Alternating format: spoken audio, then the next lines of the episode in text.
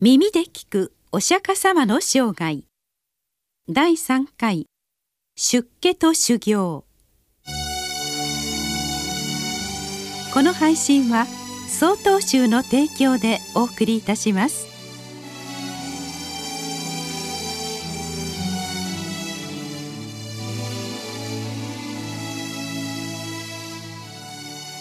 ラーフラの誕生は父親としての情から見れば出家への思いを遠のかせるものでした。しかしそれはまた出家の後期でもありました。当時のインドの社会においては家長の第一の責務は家計を絶やさないようにすることでした。このため息子の誕生で跡継ぎを設けたシッダールタにとってはすでに家長としての義務が果たされており妻子への情愛ということを除けば出家への障害はなくなっていたのです。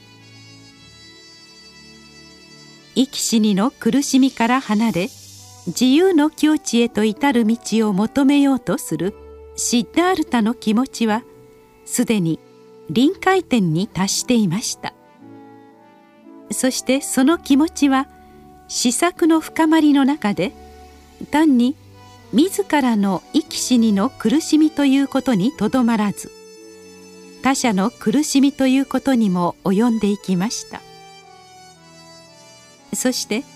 自他の苦しみが一つであり別の問題ではないとの認識に至りました。その認識は祭祀という限定的な対象への情愛を超えて全ての生き物たちの心に安楽をもたらし彼らの心から苦しみを取り除きたいと思う限りない慈悲の地平にシッダールタを立たせることとなったのです。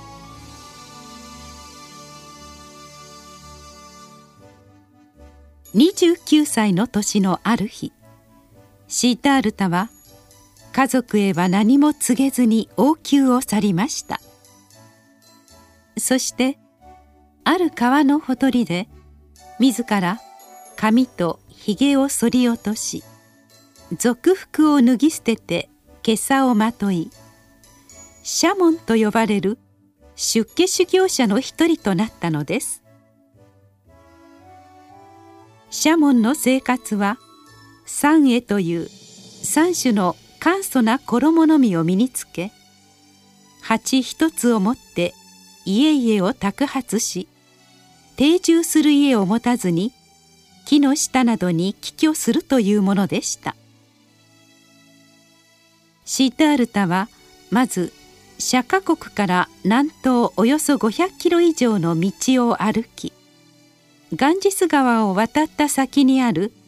マガダ国の首都ラージャグリハに至りました。妻子と別れふるさとを後にしたシッダールタがまず求めた修行方法は瞑想でした。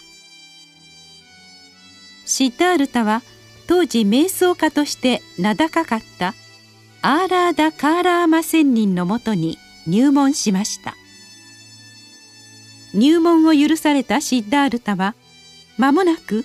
死の瞑想の境地に達します。アーラーダ・カーラーマに共に弟子を持とうと引き止められましたが彼はこの境地は私の求めているものではないと考えアーラーダのもとを去りました。ついでシッダールタはその上の境地を求め別の瞑想家ウドゥラカ・ラーマプトラ仙人のもとを訪れました。ここでも間もなく死の瞑想の境地に達し同じく死に引き止められましたがこの境地も私の求めているものではないと考えてウドゥラカのもとを去ったのでした。二人の仙人のもとで修行した瞑想は心の働きを止めて生き死にの苦しみを一時的に頭から消し去ることができましたがしかしそれでは苦しみを根本から解消することはできませんでした。次にシッダールタが行った修行方法は苦行でした。当時のシャモンたちの修行方法といえば瞑想か苦行でした。瞑想に道を見いださなかったシャモン・シッダールタは必然的に苦行を選ぶこととなりました。シッダールタが苦行を行った場所はラージャグリハより西南およそ150キロ。ナイランジャナー川のほとりにあった。苦行林でした。そこではすでに5人のシャモンが苦行を行っており彼らと意気投合して共に苦行を行いました。シータールタはさまざまな苦行を行いました。だんだんとその内容が熾烈となり最終的に至りついたものは窒息寸前まで息を止める。四足の行と一切の飲食を断つ。断食の行でした。シッダールタはおよそ6年もの間苦行を続けます。その体はボロボロになり死の寸前にまで至りました。しかしそれでも彼の求めているものは得られませんでした。苦行は苦しみを抑え込み苦しみに対して我慢強くすることはできても生き死にの苦しみを根本から解消することはできなかったのです。彼は苦行にも見切りをつけました。ではシッダールタはどのようにして悟りへと至ったのでしょうか。それはまた次のお話。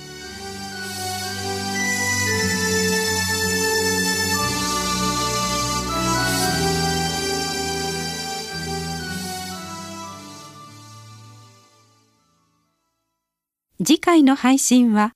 9月17日です。